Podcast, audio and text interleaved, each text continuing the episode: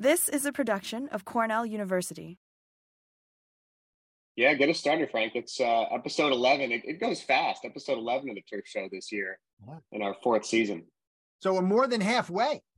Yeah. More than halfway. Okay. So a uh, great uh, a morning shot from uh, Jim Pavinetti uh, at, at um, oh gosh, Fair, right Fairview? next to the airport. Fairview? Fairview. Sorry, that's right. I was going to say I was going to say Fairway, and it's like Fairview, right? And Jimmy, Jim's done a great bunch of work on the golf course, a lot of renovation stuff. Really talks about the BMPs that they've included uh, in this. So always like uh, sharing an early morning picture. But you know, today, Carl, we're going to get talking about some things we don't always talk about, and a lot of it was spurred by last week. Some of the things Rich Buckley said to us about what's going on early season.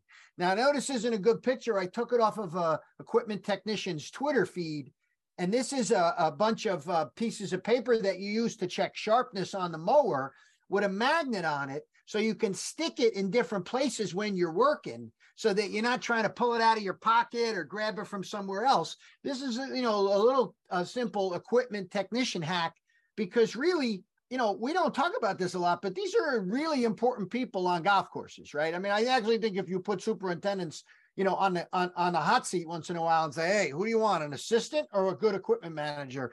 I think they'd probably take not that anything against good solid assistants, but setting a reel and setting these units up is so important to the overall performance of the golf course. Now, Rich said to us last week that early season anthracnose is, is, is picking up.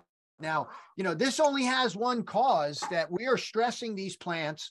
They they went into the winter stressed and they're coming out of the winter stressed. And remember early on, Carl, we said there wasn't any winter, which means a lot of places have had a lot of play.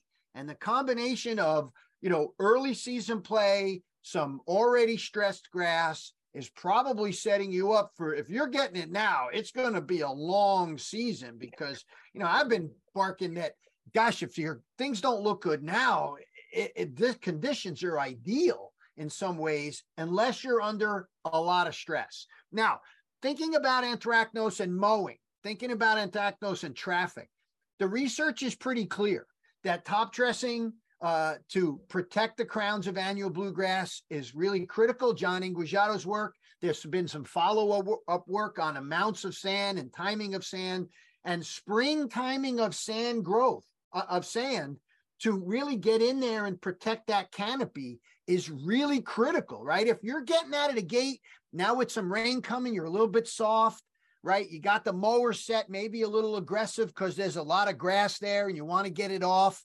Once you start doing that, you better have some sand there to protect those crowns and prevent anthracnose, right? Because again, uh, anthracnose is one of those diseases that you know starts foliar and then if stress continues it will become you know basal rot. And then once you rot the crown you know you're done. You're just going to sit there and watch it look bad for a while because the plant has no ability uh, to regenerate tissue. And since we're talking about mowing Brian Whitlark and John Daniels wrote a paper in the USGA green section a number of years ago that talked about the bed knife position on a, on a mower behind the center line of the reel. As soon as you start to move that bed knife position back, now sometimes that happens because you grind your reel so much, the diameter of the reel starts to shrink. When that happens, the only way to get the geometry in the reel to work right is to bring the bed knife angle up and back. So you're moving it back, which is allowing the reel to tip into the canopy, right? More aggressively and do some raking. So you see here, uh, you know, in this particular thing, we're at the same height of cut, but the behind center distance in one of the uh, pictures brings you uh, closer into the canopy. You're getting actually below the mowing height depth because the reel is snip is getting into the canopy and raking it out. So the further the bed knife is back in the reel, the more that reel is pitched into the canopy, the more it's slapping and whacking that tissue and adding to some stress and even cutting a little bit lower. Now, mower manufacturers set these things out of the out of the shop different I would check them when you get them. Not that everybody's getting a bunch of new mowers these days. They can't get them built, but when they can get them built, this is a one area where the John Deere uh, putting green mowers have the ability to get that um, bed knife closer to the center distance. It comes not as far behind the center distance. It gives you a little bit more flexibility. Now, what is the value of this? Again, we've talked about this before. When you get behind too far, the, the more aggressive bed knife angle that tips behind, you're tipping into the canopy more, which means you're adding more stress. We've played around with this many years ago. I think I've done this mm-hmm. work.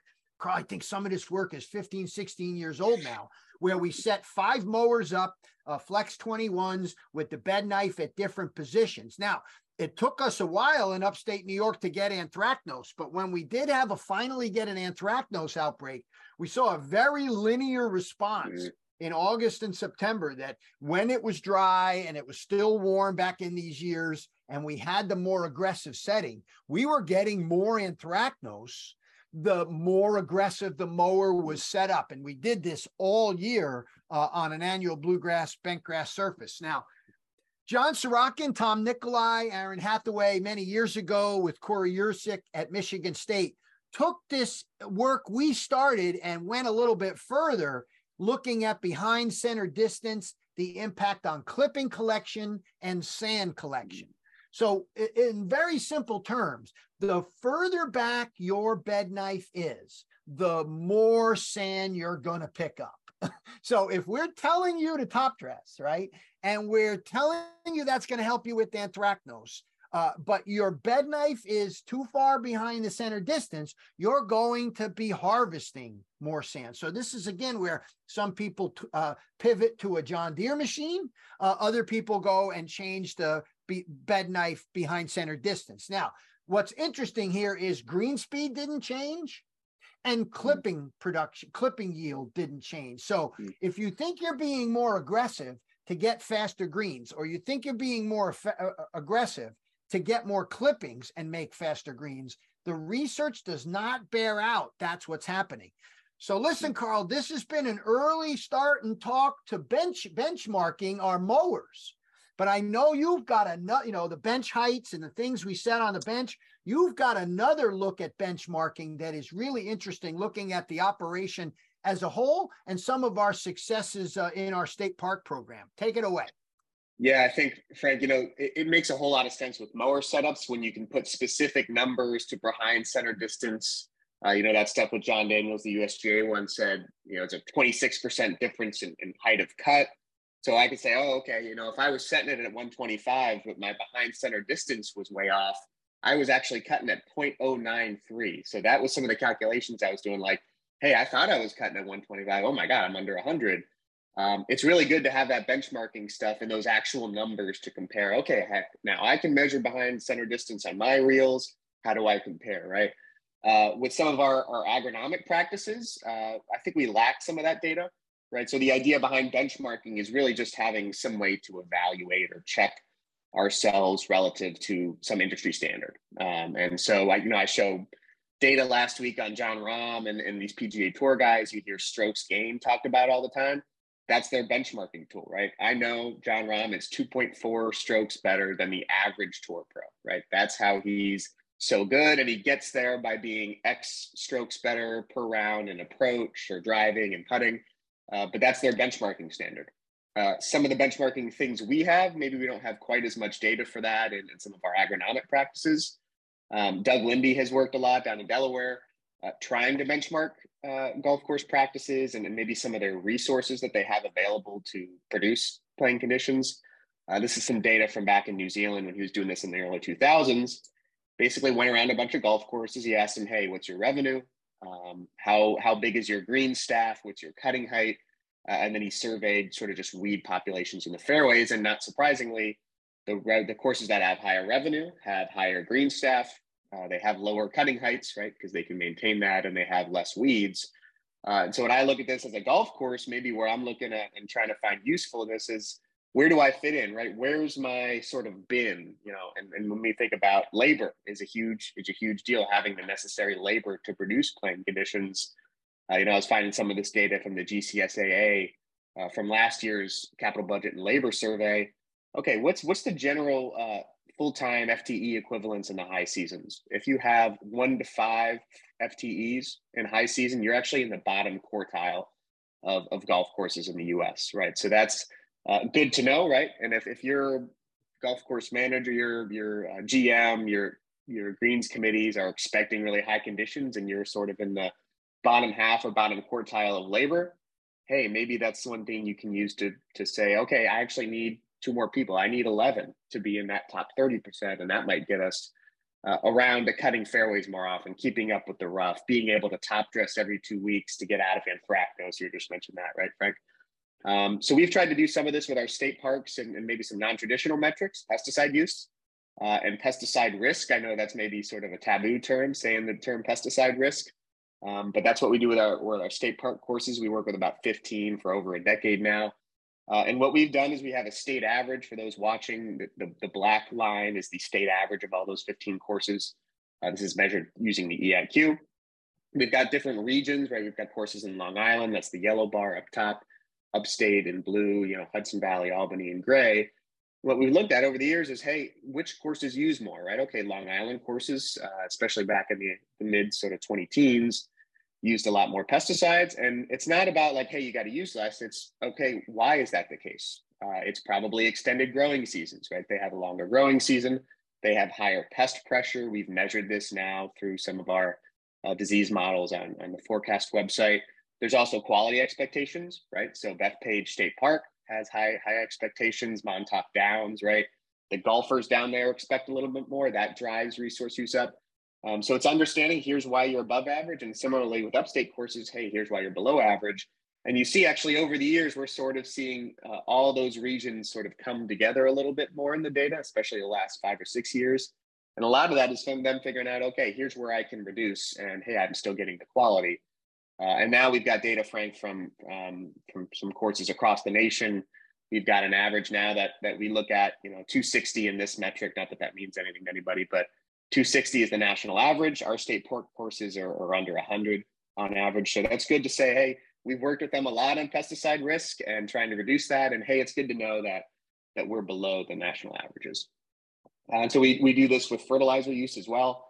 Um, so we can look at the GCSAA data again is, is a good way to benchmark some resource use on golf courses. We got the Northeast courses from that recent data on the left, our state park courses on the right, right? We use uh, less fertilizer.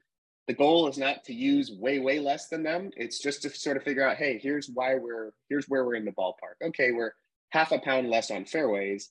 And our goal is actually to figure out what's the least we can do while maintaining those playing conditions. And and what we've seen the last couple years with increased traffic especially on tees and fairways is hey maybe we're pushing the bottom level of that and maybe we actually need to come back up and get closer to those regional averages right and there's probably a reason why they're they're regional averages is they probably work pretty good um, right. So using that as as sort of context, and that's why I put this quote up on the screen. Context is clarity. Sort of figuring out, you know, when you can have these benchmarking numbers, I think is nice to sort of get the lay of the land. Right, I've had a picture of the land at Dinsmore, which is a really cool old golf course uh, down in the Hudson Valley. Uh, and the idea is not necessarily to be the best, right? I mentioned Jon Rahm and PGA Tour guys; they're trying to be the best in the world. With golf courses, right? You're not resourced uh, to be the best for every golf course, and you're really just trying to figure out where you fit in, right? It's it's about fitting in. And again, with our state park work, we we try and figure out, hey, where do we fit in in the local golf community? So this is when we pull data from our friends at Pellucid, right? We look at uh, the facilities that are around each golf course. Here's some data from Chenango Valley. Um, so rural upstate New York. Uh, and when we look at the courses around them, they sort of they tend to be stratified in the uh, what we call public medium, public low price points right? So a lot of the golfers in that area, you know, they're not demanding high-end public golf. They're just demanding affordable golf. And and that gives us some information about how we want to maintain the the property. Hey, maybe they don't need perfectly manicured uh, fairways. They don't need to have the rough fertilized. They just care about the greens, right? So it gives us some information on how we want to manage. And then you go to a place like Bethpage, right? And 65% of the courses within, uh, I think this is five kilometers or 10 kilometers of Bethpage they're private, right? So you're going to have a higher end audience. They're expecting, you know, well manicured fairways, tightly mowed, right? 100% turf quality, real dense, nice ball lie. Um, so trying to figure out benchmarking not only in our resource use, but hey, what do our uh, golfers expect from us? Um, and, and, trying to work backwards from that. So I keep talking. I talked about this with Mike Fidanza a couple weeks ago. You know, sort of measuring these outcomes. That's why I like benchmarking, Frank. It gives you that sort of that bar that that you can be around. Okay, can I be a little bit below? Can I be a little bit above? Um, I think that's really useful and can can help drive decision making. Yeah, and I got to tell you, Carl, you know, you everybody's heard, especially as long as we've been doing the show, right? We started it during COVID, and so we lost a lot of labor. I mean, we weren't sure we could work. When I look back at some of those talks, we we didn't know if we could work. A lot of people said, "Wow, I'm actually getting a lot done with out golfers here," or "Wow, mm-hmm. I'm actually getting." I I didn't do that, and it doesn't seem to matter, right? And I think yeah. sometimes we we we we internalize I got to do more with less, right? And yes. the reality is, I think to your point about the bottoming out maybe of the nitrogen, when I see that six, 58% of the golf courses in America have less than 10 people full time at peak season, uh, that means we're already, I think, uh, operating at a pretty high efficiency. If you just go to less than 15, you've got three quarters of the golf courses in America have less than 15 people at, at full at, at you know a full season. Now, a full season in the desert and the south is different than you know a full you know peak season in the north. But I think Carl, this is a very interesting number one piece of data to look at labor because, as you said, if I got more guys, that means I got more hands for weed whackers around the trees. I can yeah. rake the bunkers three times a week versus once a week. And I think really good golf course superintendents do talk to the people about these kinds of things. And even one step better, when you get into corporate golf and you go to Troon or you go to Kemper properties, they got this dialed in. They don't spend a dime more than they have to relative to the results they're going to get, the return on that investment right? With a higher round of golf, you know, paying more for a round of golf, right? Dynamic pricing. When the mm-hmm. demand goes up, you got a nice place, you're getting more money. You better have the resources. And my sense is those places are not afraid to spend that money, Carl, and it mm-hmm. seems to pay off in the markets they're in. Anything you want to wrap up here since I added some color, ready to move on?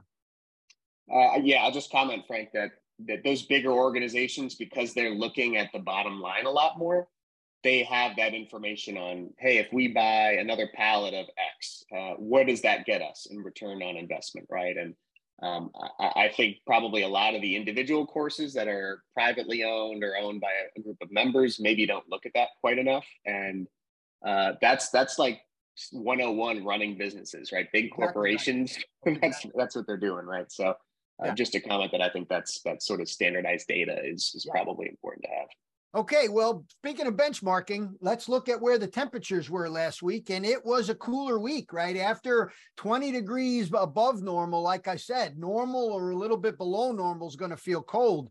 And in fact, it really did. You and essentially we've hit a bit of a stall here in many parts of the Northeast uh, from a temperature perspective. We were talking about it on the conference call this morning, and it has this weird feeling to it, the growing season. The numbers say we're ahead even collecting since March 15th, not grabbing that heat at the end of February or much of the warm winter. We're saying since March 15th, we're close to two weeks ahead, at least a week to two weeks ahead. But, and you see it in the forsythias, they're done in many areas in upstate New York. And I'm not seeing crabgrass anywhere. We're going to chat with Matt Elmore tomorrow on the grounds episode uh, of the Turf Show and talk, of course, more in depth about that. Now, it was actually relatively good rainfall wise. Uh, just about everybody got a half an inch. Uh, a lot of people got an inch or more, and a bunch of people got three and four inches uh, through the Connecticut Valley, uh, out by Storrs, Connecticut. Tons of rain. But then as you get out to the east end, out to the Cape and the islands out there, Long Island, uh, much less rainfall, uh, less than a half an inch in those areas. But overall, uh, we're expecting more rainfall coming and some cooler temperatures. So, cooler temperatures, uh, below normal temperatures, right? Instead of being in the mid 50s, we're going to be in the low 50s to upper 40s. Um, and and and rainfall is going to come through again Friday, Saturday looks like a big hit. And then it's sort of cloudy and rainy for the next week. I think Art described it as, you know, good weather for a duck uh, moving forward. Now, w- one of the things we we have heard about is another one of these early spring diseases, and this is where we're getting all screwed up. It's like, man, I think I'm ahead, but whoa, I got pink snow mold. Uh, oh, I think I'm ahead. Oh, I got Waitea patch. Oh, I think I'm ahead. I got early season anthracnose. These sorts of problems really start to wreak havoc and make you question some of the things that you're doing. There's a lot of products available for Waitea patch. This is a Rhizoctonia organism. So anything that works well on the Rhizox is pretty good. I will put a plug in for uh, Polyoxin D, which is affirm or endorse. That's a really good Rhizoc product. It actually has that sort of niche area.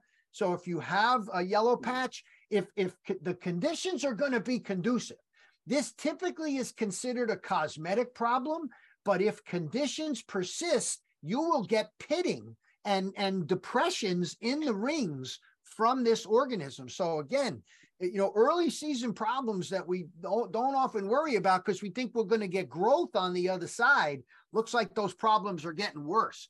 Rainfall comes. I wanted to put even even though I got some crappy pictures here, I saw some collar dam work going on.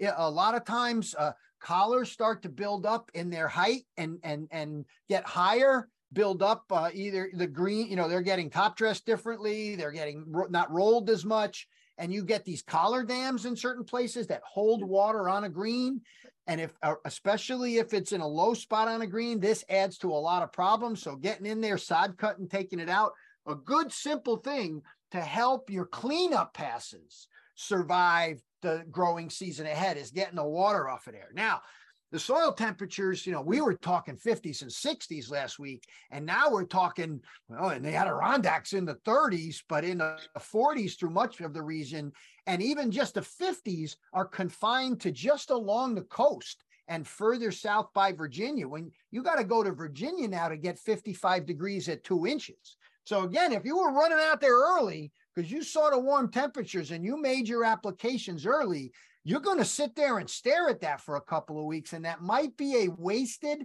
herbicide or fertilizer application with the conditions we're under right now. So let's get back to the anthracnose thing because once we start talking about growth, now we're start talking about the inability to keep up with the traffic and stuff that you're doing.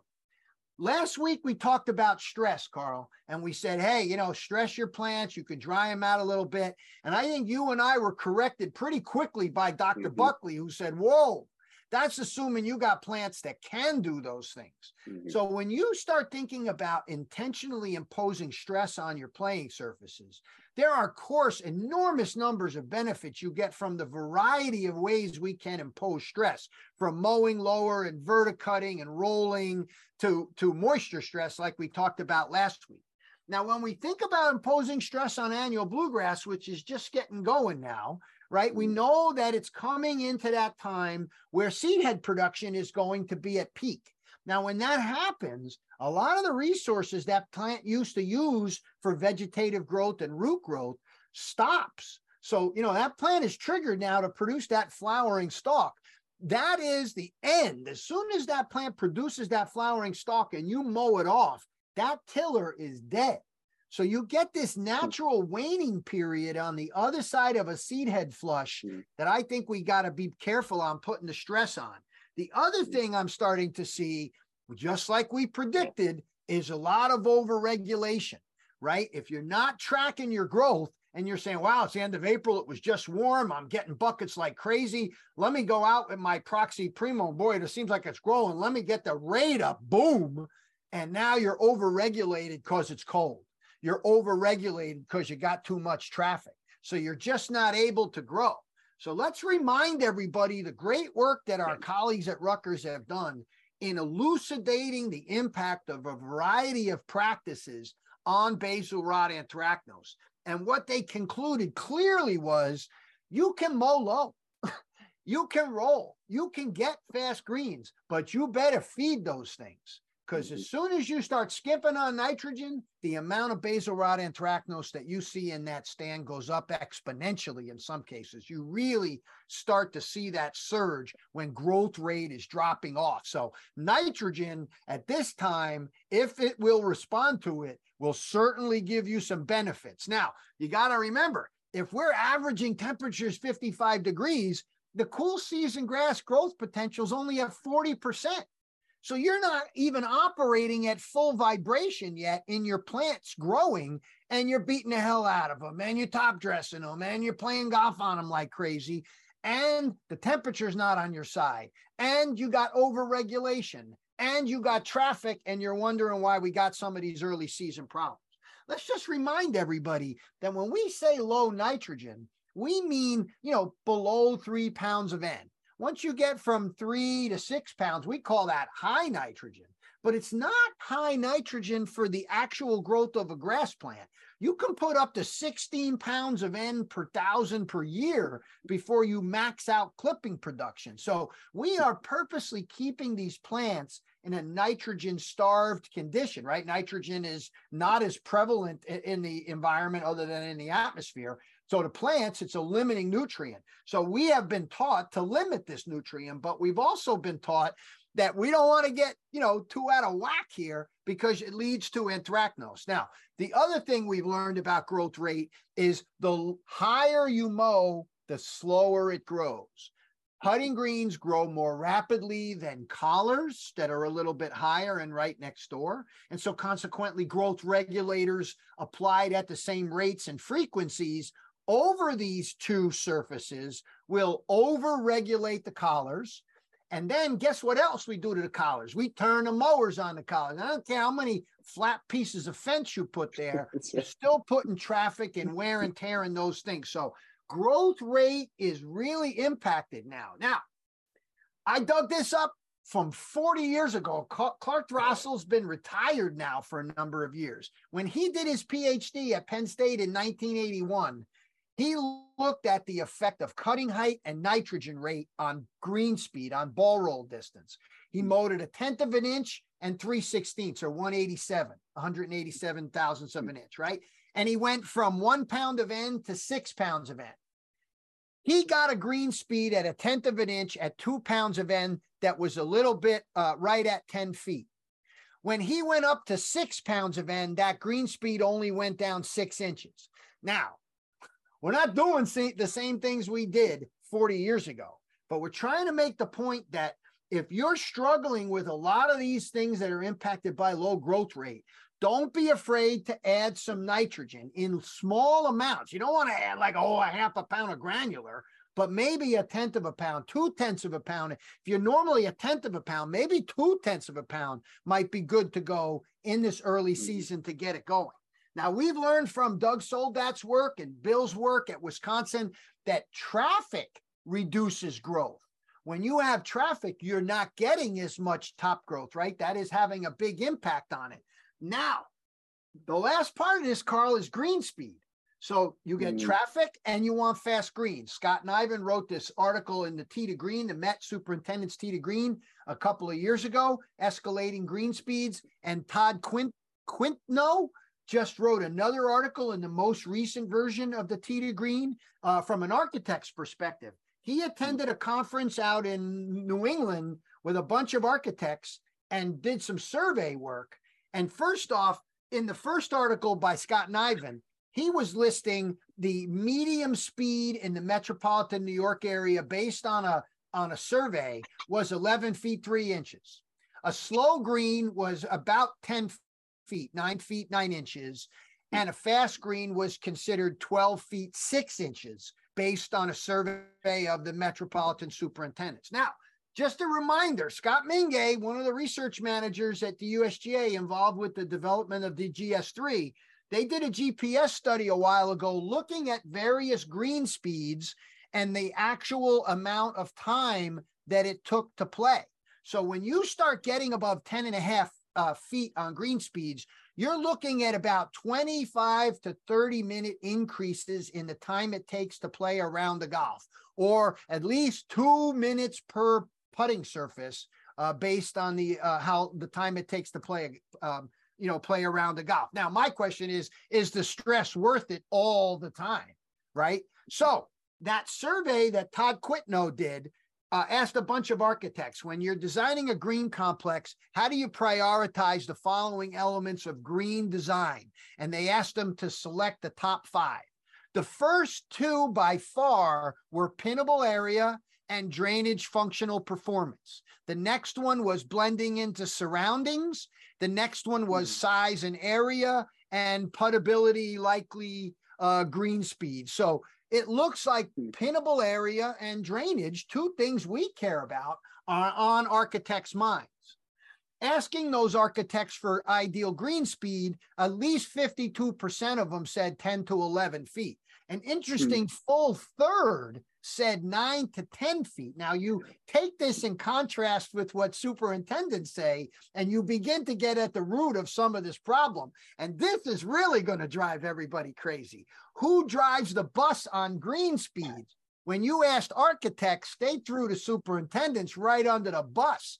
44% of the architects said golf course superintendents are driving green speeds and third followed closely by green committees at 38%, right? At 38%. And then the golfers themselves or governing bodies are less than 10%. So you can see hmm. the big impact that design is having. Now, Carl, as I wrap it up, um, here's another little piece from Todd's article. EZLocator has the ability to determine pinnable areas based on the size of your putting surface, the slope of the green, and the speed of the green. So here's a little exercise where they looked at the same putting surface at three different green speeds. At seven feet green speed, which is presumably really low, 75% of that putting surface is available for pins for hmm. cup locations. As soon as you go to 10 feet, now you're down to 40%. And when you go to 12 feet, you've got essentially 3% of that putting surface left the, left the cup. Now, Carl, what is the interesting thing that I know you will comment on here as we as we wrap it up as we're over the time go figure. Um, we're by ourselves and we're over the time. You said and showed on our state park golf courses when we have less area on the putting surface that drives up our traffic rate. So green speed also increases focus traffic to the places where you can put the hole location. That was an interesting, like, whoa, that is a big deal. So yeah. I think as a golfer, I know you like fast greens, but this has to concern you a little bit.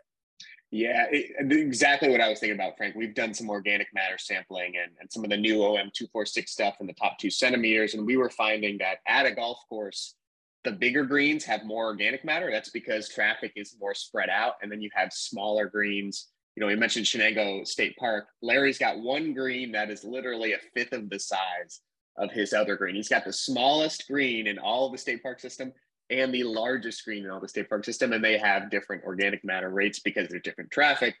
And you look at, at those charts from EZLocator, you know, when I when I lose 35% of my pinnable area, I'm effectively shrinking that green and now I'm focusing all that traffic in those areas uh, yeah, so there's probably agronomic issues there. When I think of as a golfer and, and I talk to setup people like the NYSGA, they would rather have some some slower green speeds because they can utilize more of the putting surfaces like the architect intended, getting it closer to ridges and and having some sloped putts uh, that are at least uh, manageable from a golfer's perspective instead of being stuff that's going to roll off the green. So uh, yeah, you know the, the green speed that's that's sort of the danger of benchmarking, right, Frank? Is when you get mm-hmm. into green speeds and 11 is considered medium, man. 11 is fast green. And like you said, that's going to drive up pace of play pretty quickly for your average membership, I would think. So very, very interesting start to the season with the uh, starting and stopping and, and, and, and, you know, buckets of grass. And now you're staring at it. And if you have, as we talked about last week, and just to wrap it up, stressed greens now, it's not going to get any better unless you make some adjustments. And and I think the final point is if you are growing, getting the sand in there uh, is going to help with that early season anthracnose as well. Now, if you're not growing, all you're doing is throwing the sand on top and you set your mower wrong, you're going to pick most of it up. So that's the lesson for today. It looks like we're going to need a little more patience moving forward, Carl. Yeah, and and so tomorrow we'll have Matt Elmore on from Rutgers, and we'll talk to Matt about hey lead development. Where is it at this year uh, with this sort of stop and start uh, weather we've had in the Northeast? So we're looking forward to that. We'll probably chat some crabgrass tomorrow. Uh, so everybody, we'll see you tomorrow for episode twelve. Uh, for now, take care. Have a good one. Take care. Thanks, Carl. This has been a production of Cornell University on the web at cornell.edu.